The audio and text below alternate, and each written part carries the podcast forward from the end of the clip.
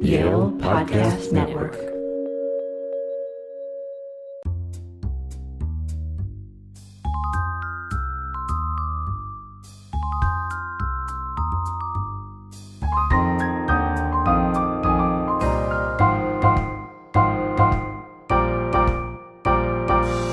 He was an accomplished and prolific screenwriter, reporter, celebrated playwright, taboo busting novelist, and active Zionist. Hugely famous in his time, his name might not get as much recognition today, but his legacy is still going strong. Hi, everyone. This is the Yale University Press Podcast. I'm Michael Hoke. Today we're talking about Ben Hecht. With me is Adina Hoffman, an award winning essayist and biographer. She's written Ben Hecht Fighting Words Moving Pictures. Adina, welcome to the podcast. Hi, good to be here. So, for those of us or the people listening who might not uh, recognize the name Ben Hecht uh, just on his name value, uh, what are some of the movies uh, that people will definitely recognize? Right. Well, he would be upset with us for starting with the movies because it was the thing he was best at, but the thing he was least uh, excited about. But that said, he was a terrible judge of his own talents. Um, he was responsible for, among others, Scarface and Notorious and 20th Century and His Girl Friday. His name is not officially on the script, but it's based on the play that he and Charles MacArthur wrote, The Front Page, which is also a great movie, um, and on and on. He worked on, it seems, at something like 140 movies. He didn't get official credit for all those movies, but I mean, Jean Luc Godard said at one point that Hecht, he calls Hecht a genius and said he's responsible for 80% of what is used in Hollywood movies today. Um, so obviously, and that, which is to say that it's not just particular movies, it's also entire genres that Hecht had a very large part in basically inventing um, the gangster movie, the newspaper picture. Screwball comedy is hugely indebted to Hecht um, for the movies that he made, especially with Howard Hawks, but not only. So it goes on and on and on and on. Um, and he was often quite happy just to take the money and run. He didn't necessarily want credit. what was his early life like, uh, his childhood? He went from New York to Wisconsin. Right. Yeah, he was born on the Lower East Side to immigrant parents. From either Russia or the Ukraine. A lot of the stories about Hecht sort of he gives different versions at different times. Um, born in 1893 or 1894, um, they were there on the Lower East Side for a few years, and then his family began to move around, and they took a while to find their place, but they ended up in Racine, Wisconsin. So he had these two very, which is a kind of, you know, the ultimate middle American town, and it was a kind of booming industrial town at that point. So he had the sort of tenements of his early childhood in the background, and he actually, his first language was Yiddish. Um, but in Racine, there was not a lot of Yiddish spoken, and he was kind of very much the all American boy. But he then, uh, as soon as he graduated high school, he went to the University of Wisconsin for exactly three days of summer school and fled for Chicago, which was the city that sort of made him. And he, he referred to Chicago later as the city of my first manhood. And it's there where he really got his start as first as a reporter. He was a report, first a picture chaser, what, what they called a picture chaser back then, which is to say that he would basically be sent off to the homes of people who had recently been murdered or raped or suffered some horrible tragedy, and he would have to steal or coax from the family a photograph of the victim so it could be published in the paper. Um, so he has all kinds of colorful stories about that, but he pretty quickly um, was taken on as a reporter and began to write stories for um, for the Chicago Daily Journal and moved up um, to become one of its star reporters and moved over to the Daily News. Um, and that's really sort of that mythical world of the, the old time newsroom with these hard talking, hard boiled, cynical, but somehow romantic reporters that he and Charles MacArthur would write about in the front page come from that time. And MacArthur was also a reporter in Chicago during those years. At the same time, I mean, it's hard with Hecht. There's never just one thing that he was doing. He was all, I talk about him in the book as a juggler. He was always juggling multiple careers, women, ideas.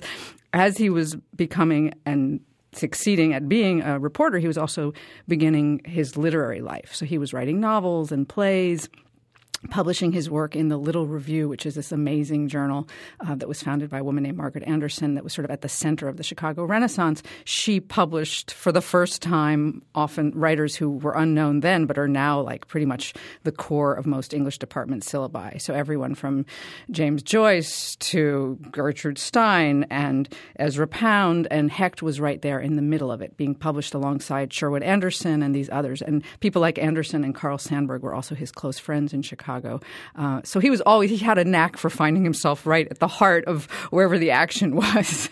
and was that was that luck? Was that a, a, a personality trait that allowed him to sort of build these networks and get in with the people that you know it would take to to to elevate your career? yeah, no, I don't think it was luck at all. Not only was he an amazingly gifted writer, um, he was an amazingly gifted communicator. He loved to talk. People were drawn to him. He was very charismatic, um, very funny, and so. And I don't think he was becoming friends with these people in order to further his career. I think he genuinely enjoyed their companionship. They enjoyed his. I mean, sometimes it was very kind of pugilistic, and in particular, he describes uh, his friendships in in his big, fat, wonderful uh, memoir, A Child of the Century, his, his friendships with Sherwood Anderson and the poet Maxwell Bodenheim these were very close friends of his at the time, and they were constantly sort of going at it. It was not; these were not peaceful relationships, um, but they were passionate ones. And one of the pleasures for me of working on this book, I mean, I was writing about Hecht himself, but because he was always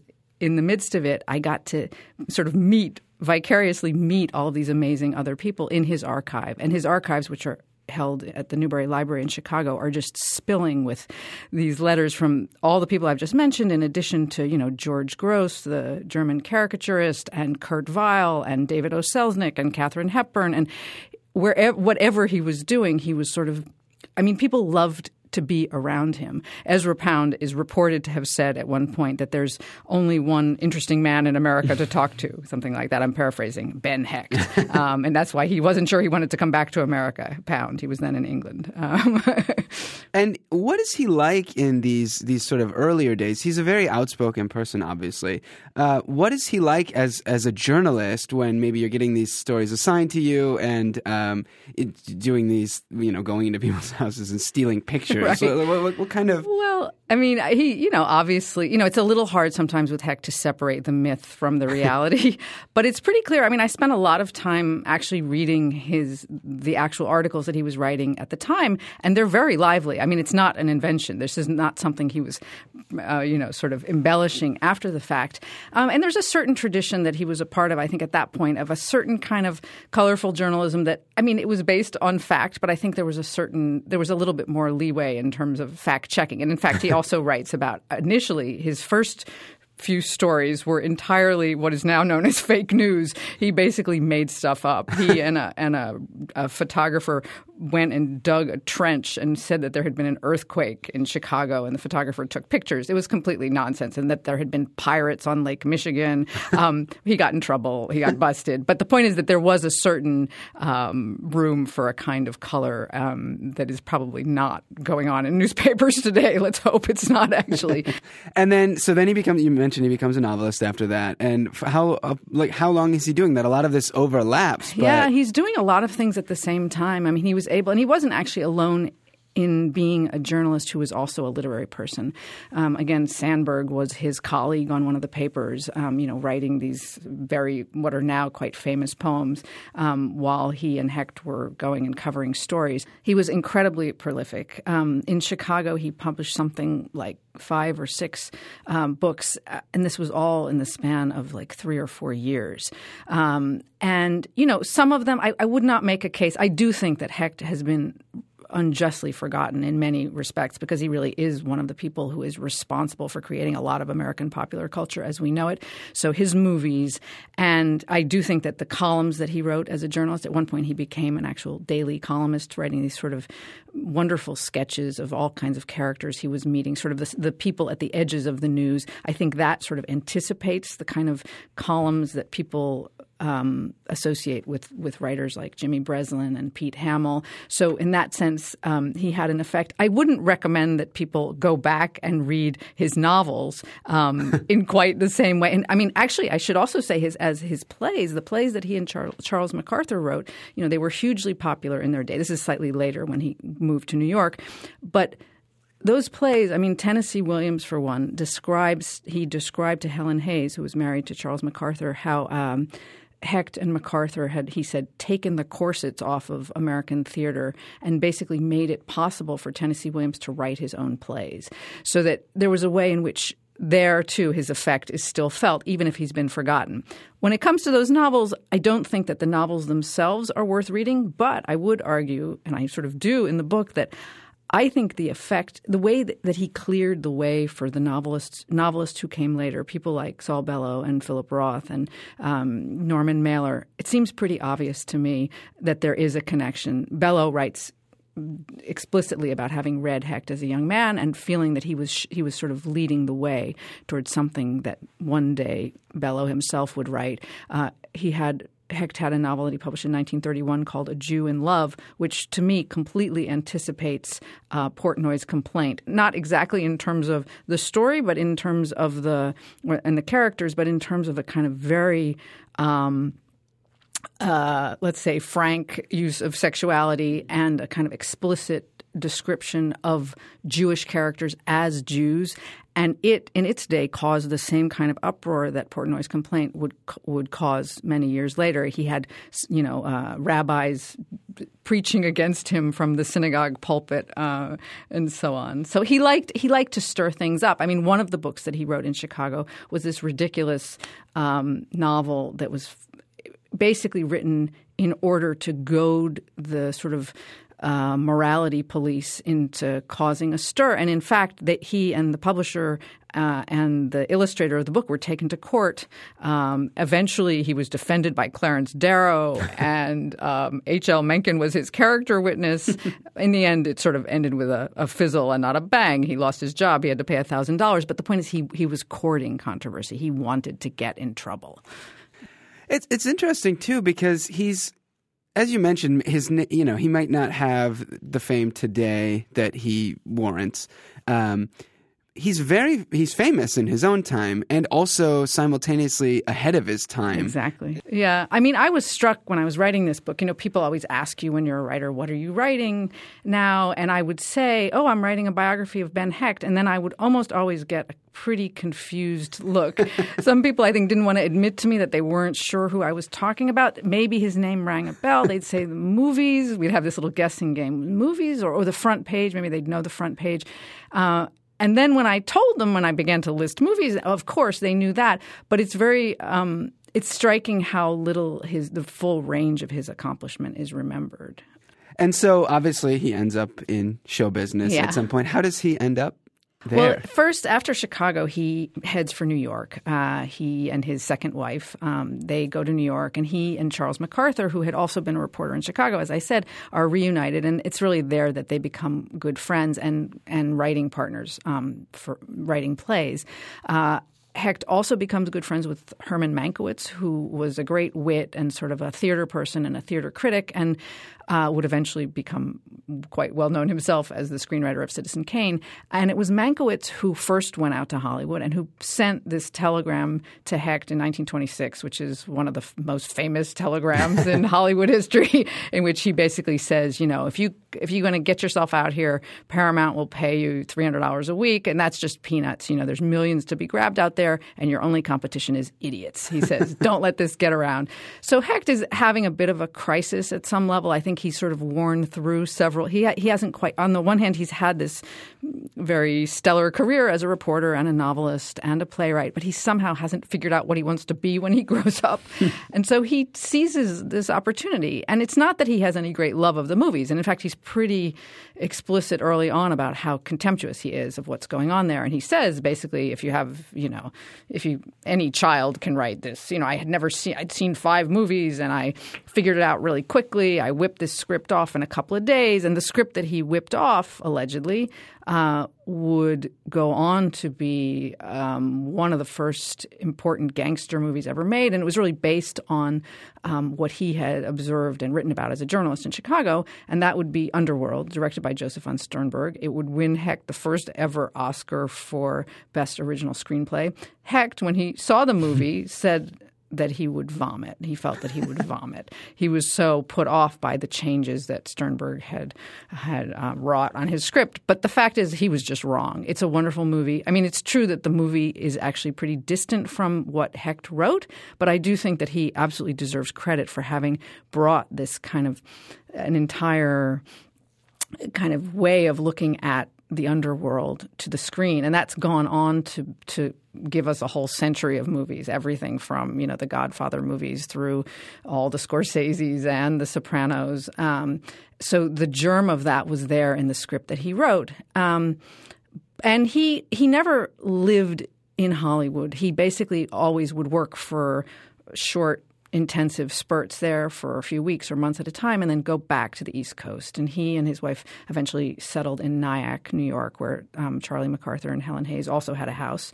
Um, and so that's the way. and then he would come back and he would write another novel. Um, he was he was sort of trying to make money and then go back to the thing that he thought was his true calling. And it's kind of ironic because at some level he really was, I said earlier, a terrible judge of his own talents because as he was whipping off these scripts, he's laboring over novels which no one reads anymore, and they really shouldn't read them anymore. Whereas these no- the movies are some of the most enduring movies ever made. And you mentioned he he wins an Oscar. He sent the Oscar back, yes, right? he did. He sent it back. He said he didn't want anything to do with it. And then, you know, this was part of. It's always a little hard to know how much he means that the kind of statements of contempt. Um, they eventually sent it back to him, and he said, "All right, you know, I'll use it as a doorstop." Um, here, I just want to read to you though. This is a kind of just to get a sense of of this is not my exaggeration when I mean when I say that he had contempt for the movies. I mean, so okay, Godard calls him a genius, but he himself wrote in his memoir that. Um, the, so this is a bit later. This is already 1954, but he says that the movies are quote one of the bad habits that corrupted our century, and he calls the movies an eruption of trash that has lamed the American mind and retarded Americans from becoming a cultured people. Uh, so it's just you know it's kind of confusing though. What do you do with the fact that he was the greatest, one of the greatest at this? Um, at, at you know writing these scripts and he and that's his view of the movies. I mean in general with hecht it tends to be the things that he's doing most casually and taking least seriously um, that he's best at. It's often when he's trying hard to sort of strain for a kind of seriousness um, that it feels strained and not very effective. Um, and i think that deep down and he writes as much elsewhere he actually also loved the movies. I mean there was there's just no way he would have kept coming back. He wasn't a total glutton for punishment. But i think that there also was a genuine genuine sort of um, pain at, at, at what he felt was the need to to sell out. I mean, is maybe not the terms he would have used, but he says that um, that writing cheaply, writing falsely, writing with less than you have is a painful thing, and I think that was real pain. So in uh, 1939, Hecht says uh, that's when he became a Jew. Yeah. Uh, what what does he mean by that? Yeah, that's a good question, and it's one I actually ask in the book because it's a slightly slippery comment. First of all, I don't buy it. I think he was a Jew all along. It's very clear he was a Jew. I mean, obviously, he was speaking Yiddish and living on the Lower East Side, and, and his particular kind of wit is very Jewish, and he was writing books like A Jew in Love. So I think at some level it's nonsense. But of course, what he meant is that basically what was going on in Europe had stirred in him this need to speak out much more forcefully about his identity. Um, and what happened to him, I mean, there's a kind of spooky moment where he actually wrote a short story in 1937 or 1938 in which he pretty much predicts what's going to happen to the Jews of Europe. He writes about what he calls the Great International Pogrom, in which half a million Jews are slaughtered or run out of their houses. Um, and he sort of imagines this scene of somebody opening, the Jews of the world opening their morning papers and suddenly coming to terms with what it is, or the Jews of America, I should say, opening their papers and coming to terms with what it is that's happening in Europe. And so, and that was very real. And he did stop sort of his joking around, at least when he was writing this sort of thing. Um, he began to write columns for PM, which was this kind of very lively, progressive newspaper in New York, um, that were some of them were columns like the columns he'd been writing in Chicago about all kinds of, you know, doormen and colorful characters who he was encountering. But he also wrote much more explicitly about Jews and being Jewish. And and he was almost he kind of relished saying it, over, writing the word Jew. And it was kind of he wanted to rub people's faces in his Jewishness and in the fact that there were Jews in the world who were suffering. And that may sound sort of not such a big deal to us today, but Hecht was responding to what he perceived to be a real fear among American Jews of speaking up and admitting who they were and what their allegiances were to the Jews of Europe. Um, that there was a fear of anti-Semitism, and you know that somehow people were afraid that if he if you talk that way, you might stir it up. There might be pogroms in America. And so what happened was he was publishing these articles. Um, that said Jew, Jew, Jew. And they caught the attention of a man named Peter Bergson. It was actually not his real name. It was a sort of nom de guerre, a pseudonym. His real name was Hillel Kook, and he was a Lithuanian born Palestinian activist um, and a kind of emissary from the Irgun, the um, extreme right wing nationalistic nationalist underground in Palestine, who had come with just a few sort of comrades to the United States in 1940 to raise money to form a Jewish army in Palestine. And the idea is this would be an army that would um, fight alongside the Allies against Hitler, but would also sort of at the same time create some facts on the Middle Eastern ground and would make it possible to eventually run the British out of Palestine. The British then controlled Palestine, um, and so that's so Bergson came to America, read Hecht's columns, and said for some strange reason, this is our man. We basically need to recruit him and make him the American spokesman for our cause. And when he and his, you know, his his few comrades there approached Hecht, Hecht just sort of laughed at them and said, "You guys have totally come to the wrong address. I am not a political person. I don't really care about Palestine." But they somehow got to him you know, they understood. They were very. Peter Bergson was a very clever man, and I think he saw in Hecht a kind of, on the one hand, he was a cynic. On the other hand, there was this very romantic sense of of the world at the same time. And Hecht was, in fact, charmed and fascinated by this vision he had of them as being sort of these Jews like knights, you know, kind of in shining armor who were going to go save the Jews of Europe. Um, so he agreed to, to help them. And so initially that was really about um, helping them form an army.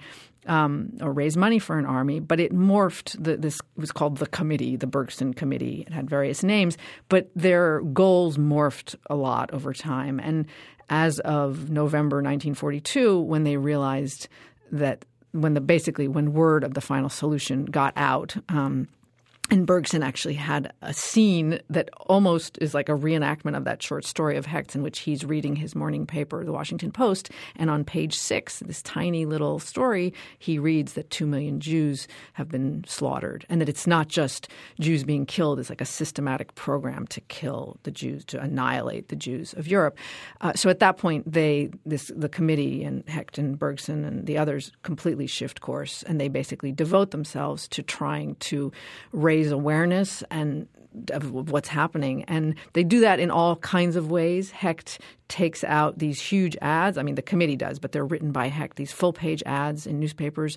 Um, full of his trademark wit trying to to tell people to kind of scream from the rooftops about what's going on so in one famous instance there's a an offer seems to have been made by the Romanian government to let the remaining Jews of Romania out, then there'll be a certain um, fee per refugee.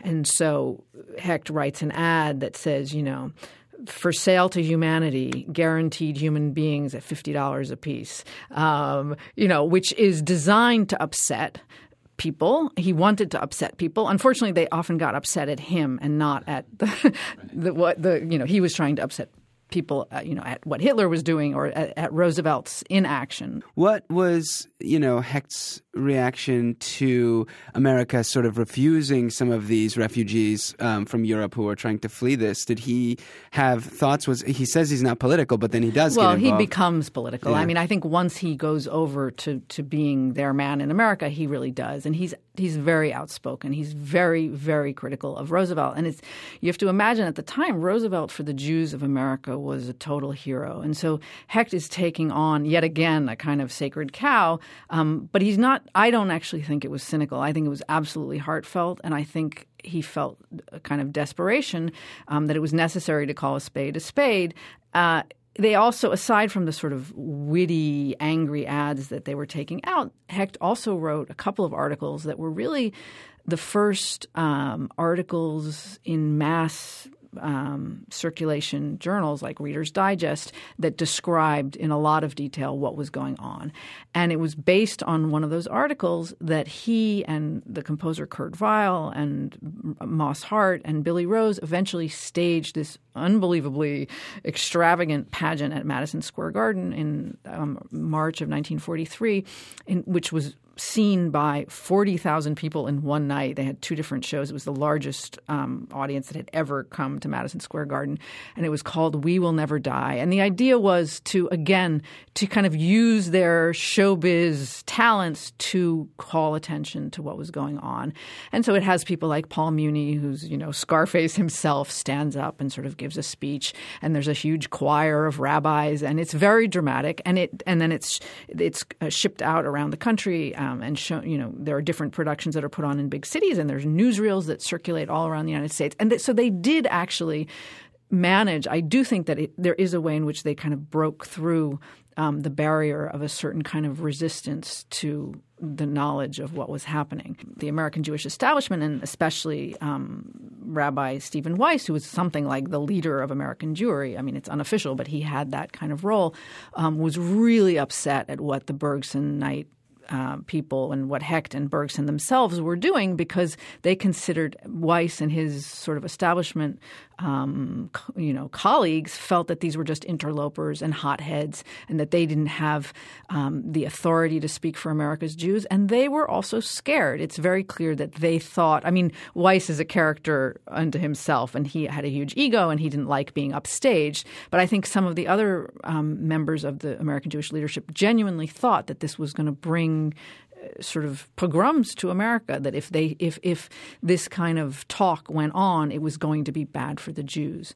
At one point, the uh, the British accuse uh, Hecht of inciting yeah. murder with his writing, right. right? Well, so what happens is then there's another morphing that takes place between. I mean, that was what I just described was during the Holocaust, and that was really a pretty earnest effort to save whoever could be saved at toward the end of the war, things shifted again, and in Palestine, Menachem Begin, who was the head of the Irgun on the ground, basically declared armed revolt. And so this is a, basically a series. It's like a terrorist campaign against the British, um, and Peter Bergson and Ben Hecht and the others who were in America basically shifted their attention to both trying to lobby for a Jewish state in Palestine, so that Bergson actually bought a big um, building in Washington with a former Iranian embassy and flew the flag of what he hoped would one day be the Jewish state. It didn't exist, but it's sort of, you know, if you build it, they will come. uh, so he opened that embassy.